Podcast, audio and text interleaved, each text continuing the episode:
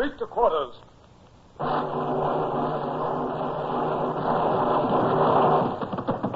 Run out the gun. Stand by this starboard battery. One broadside into it, if you please, Captain Bush. Pointers on target. Linstocks ready. Aye, aye, sir.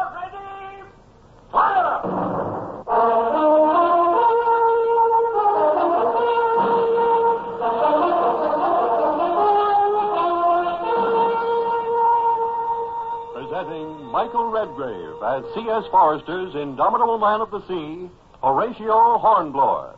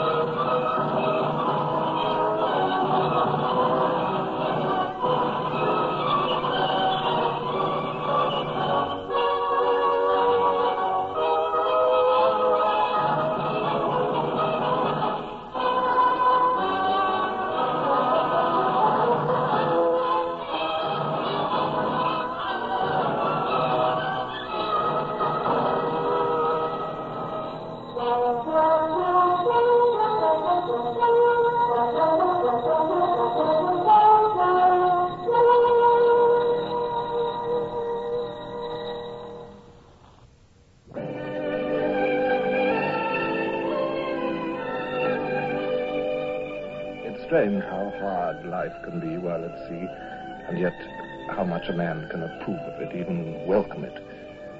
Only several months ago, I'd been a country squire, Sir Horatio Hornblower, in residence with my lovely wife, Lady Barbara. Wearing fashionable clothes, sitting down each mealtime to choice foods, and yet, though my conscience troubles me in saying it, I'd left it all with no trace of regret. And once aboard the Nonsuch, a commodore now, in command of a squadron of six vessels, I felt really alive. Not until Brown, my orderly, reminded me that evening off Bornholm did I realize I hadn't so much as touched the delicacies that Lady Barbara had so thoughtfully provided when we sailed.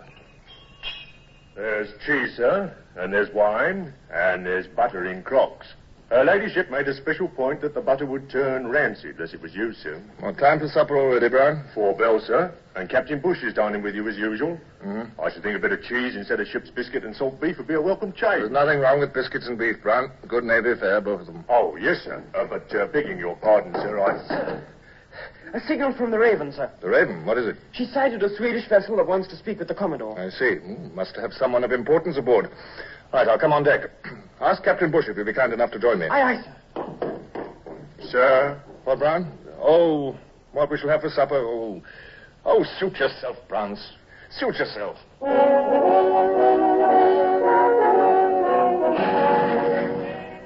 Poor Brown. No sooner had I snapped at him than I regretted being so brusque. Yet how could I bother with food with my mind full of so many concerns? We'd been a month already in the Baltic, with express orders from the Admiralty to make it as uncomfortable as possible for Bonaparte. A show of British strength was needed, definitely. Russia was neutral, but with all Europe in Boney's grasp, Russia's help was desperately important. And what strength had we shown? A few small engagements. Hmm, It would take more than that to bring the Tsar to side with us against Napoleon.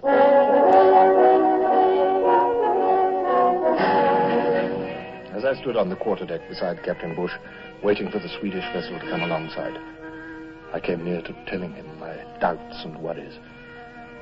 I decided against it, at least for now. There's two of them coming aboard, sir. Caught a glimpse of that first one.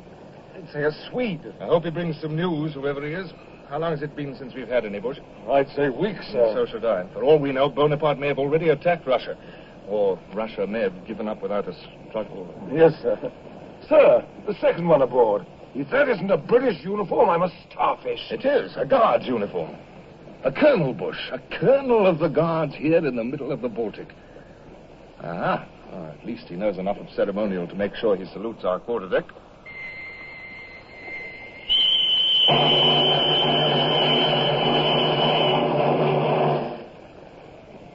Good evening, sir. Uh, you are Captain Sir Horatio Hornblower? Yes, Commodore commanding this squadron. I'm Colonel Lord Wychwood. I've dispatches for you from our ambassador at Stockholm, sir, and I've also several of the latest newspapers. Newspapers, oh, good. We've been quite short on news, of course. Yes, I'm sure you have. Oh, uh, have you made the acquaintance of Baron Basse? Honored.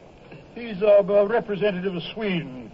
He also has some messages. Well, gentlemen, forgive me. Perhaps the best place for this discussion would be in my cabin. Captain Bush and I were just about to dine. If you'd be good enough to join us. Well, uh, Our I... table can still boast a few small delicacies. There's, there's cheese, Stilton, I believe, and uh, um, O'Brien. Uh, yes, sir.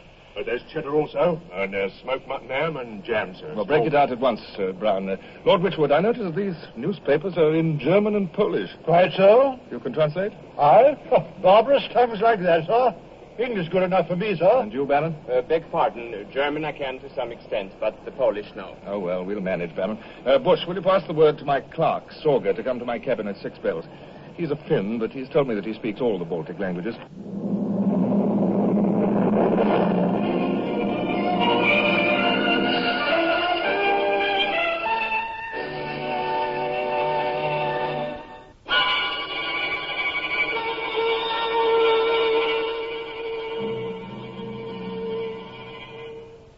One is the Königsberger Hartungsche Zeitung, Sir Horatio, published under French censorship, of course. It reports on a meeting at Dresden. Bonaparte is there. At Dresden? Yes, Baron. Oh, go ahead, Sorger, go ahead. There are nine army corps. Ah. At Dresden, at Warsaw, at Danzig. Ah, all aimed at Russia, it appears, Hornblower. How many men would you say that meant altogether? Well, you'll be able to calculate that better than I, Colonel. Oh, yes, yes, army men, of course. Oh, but, well, I'd say it might come to half a million. But here is something, Sir Horatio. The Warsaw Gazette has a long article about Russia. Well, read it, Sorger, read it. It calls Alexander the barbarian ruler of a barbarian people. Uh, thank you, Sorger. Um, yes, I think that will do for now. yes, sir. Good night, gentlemen. A strange one, that one, Commodore. He has hate in his eyes. Possibly, Baron Basse. However, it grows late, and if you and Colonel Wychwood intend going back ashore, we'd best... Uh... Uh, Commodore Hornblower, I don't think we uh, are going ashore. What's that? Uh, to put it another way, uh, Baron Basse and I wish to stay on board the Nonsuch. This is a ship of war, Colonel. I'm afraid I must Uh, insist... quite so. Allow me to present this dispatch, sir. You will notice it's from His Britannic Majesty's Ambassador to the Court of Stockholm. Let's see. Mm. Bonaparte has invaded Swedish Pomerania. Now, this is news.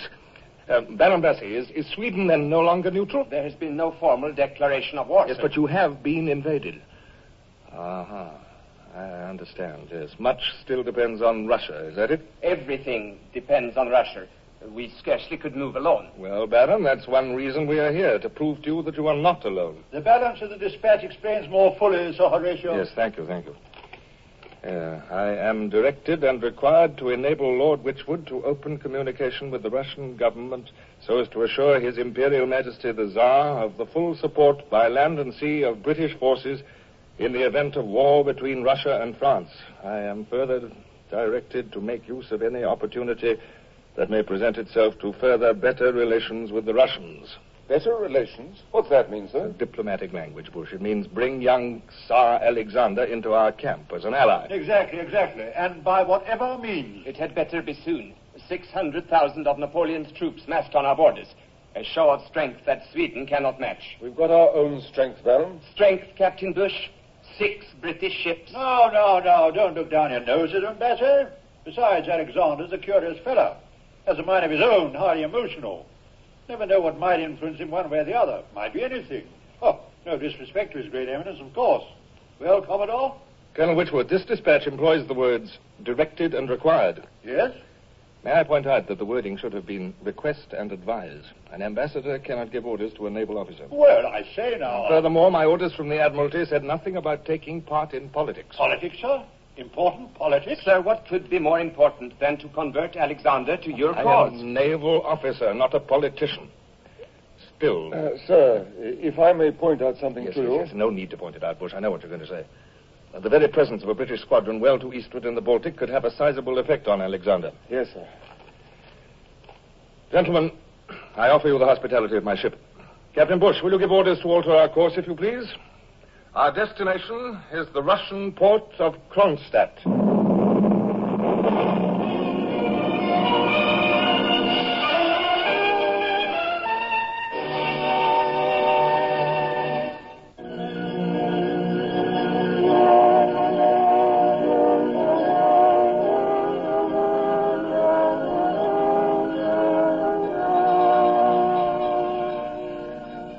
We had arrived in Kronstadt harbor, all night long we lay under the guns of Russian fortresses.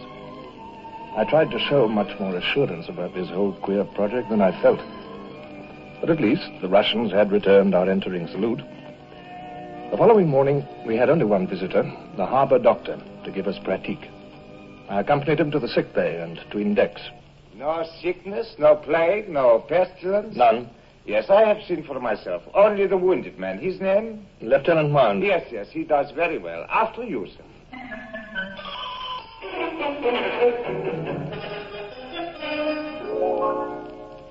Later that morning, the wind began to flaw.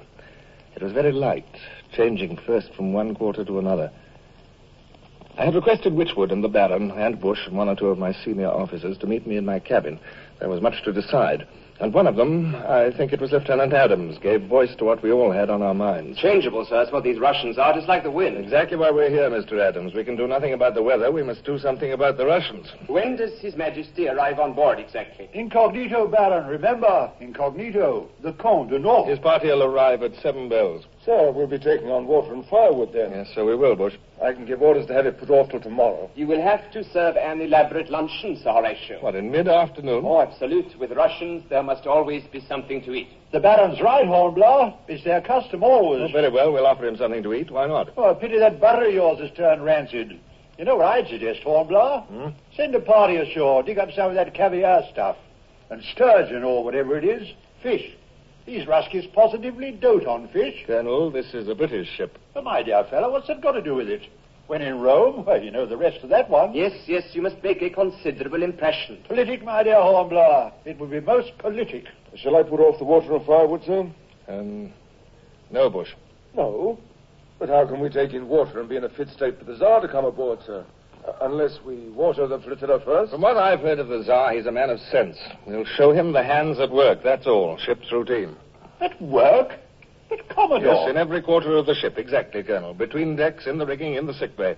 And as for food, we'll give him what we always have. Ship's biscuit, pea soup, boiled beef. Oh, my dear fellow, but, but, but Hornblower, I do believe you must be mad. Offend the Tsar in that manner, and he'll go over to Bonaparte quick as a wink. I beg of you, Ship's Tsar. biscuit, pea soup, and boiled beef, Lord Wychwood. Now, you've all been recommending that we put on unnatural airs. I, I don't believe in that kind of dissembling. He wants to see a British ship of war, does he? Very well, then. He shall.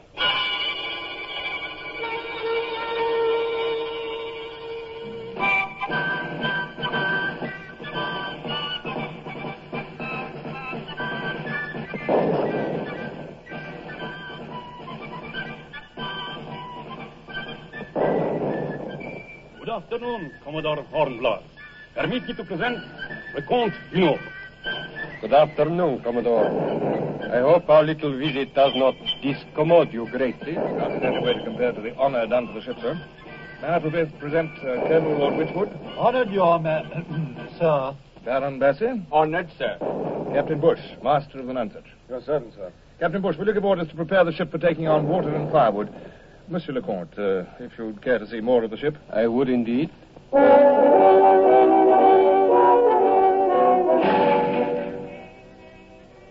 The gun deck, sir. Uh, watch your head, sir.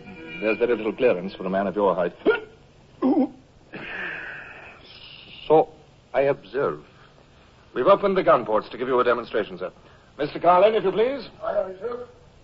Battle stations! Held to the back! You'll notice the guns are loaded blank. Cannonballs are precious, not easy to come by when long at sea, sir. I think blank will suffice. Out tompions! Stand it ready! Fire! Interesting. Most interesting.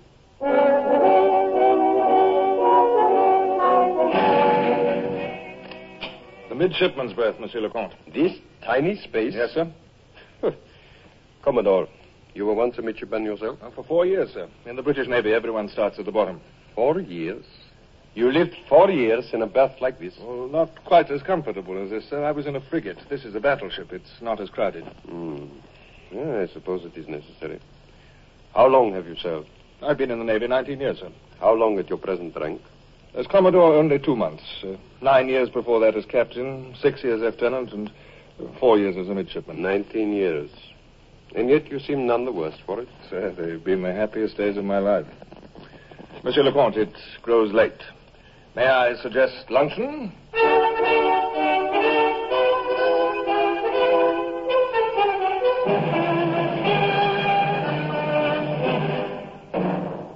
That we were seated in my cabin around the table, a wave of doubt swept over me. Real doubt. And then I was certain that what I'd done was utterly wrong. I cursed myself for a headstrong fool. What did an imperial monarch care about life on board a man of war? All he said was incredible, amazing. Then Lieutenant Adams reached for a ship's biscuit. He wrapped it on the table, and I wished with all my soul that I were dead. Why do you do that, sir? This? Oh, uh, well, I was just. Uh, um, Uh, pray continue, Mr. Adams. Uh, we do that, sir, to get rid of the weevils. The weevils? Uh, insect family, sir. He's knocking them out. yes, that, that, that's right, sir. If you tap gently, they come out of their own accord. Well, this way. Do you see, sir? Uh, yes, yes, I see. Captain Bush, uh, will you pass Monsieur le Comte the biscuit tray? Uh, no, no, no, thank you. I, I think not, thank you. Brown, will you serve the soup? Yes, sir. Pea soup, Monsieur le Comte. In the British Navy, pea soup is a tradition. Pea soup? Hmm. Eh, why, this is extremely good soup. Yes, extremely. I commend it to your excellency. Well, I, I... Come, come, Brown, serve us all. His Excellency the Minister, Baron Basse. I'm hungry as a bear.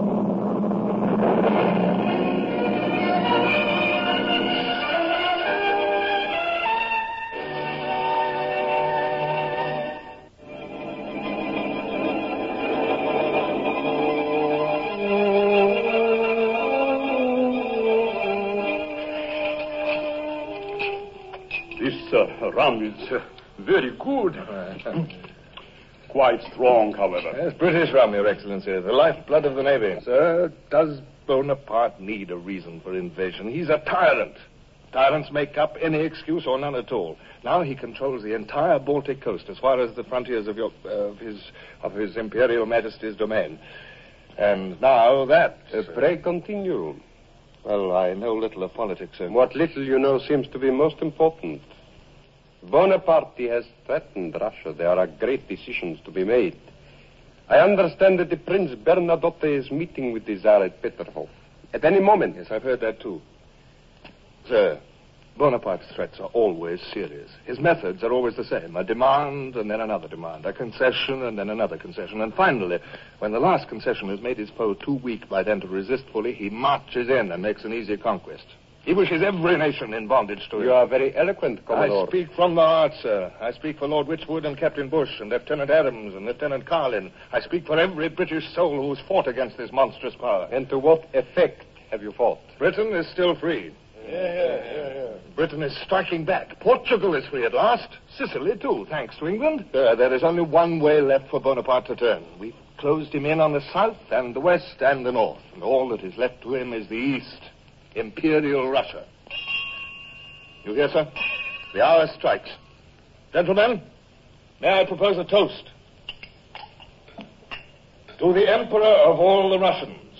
Vive l'Empereur! Vive l'Empereur! Gentlemen, another toast. The King of Great Britain. King. If you please, pray, my dear Colonel, will you refill the glasses? Gentlemen, I give you Commodore Horatio Hornblower and the British Royal Navy. May they join with Mother Russia to defeat the French tyrant. Join with. Oh, sir, to that we all drink. Oh, yes, sir, most heartily.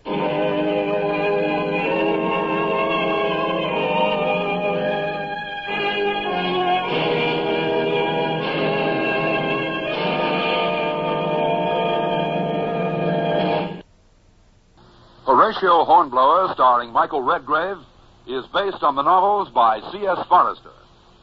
Music composed and conducted by Sidney Torch. Produced by Harry Alan Towers.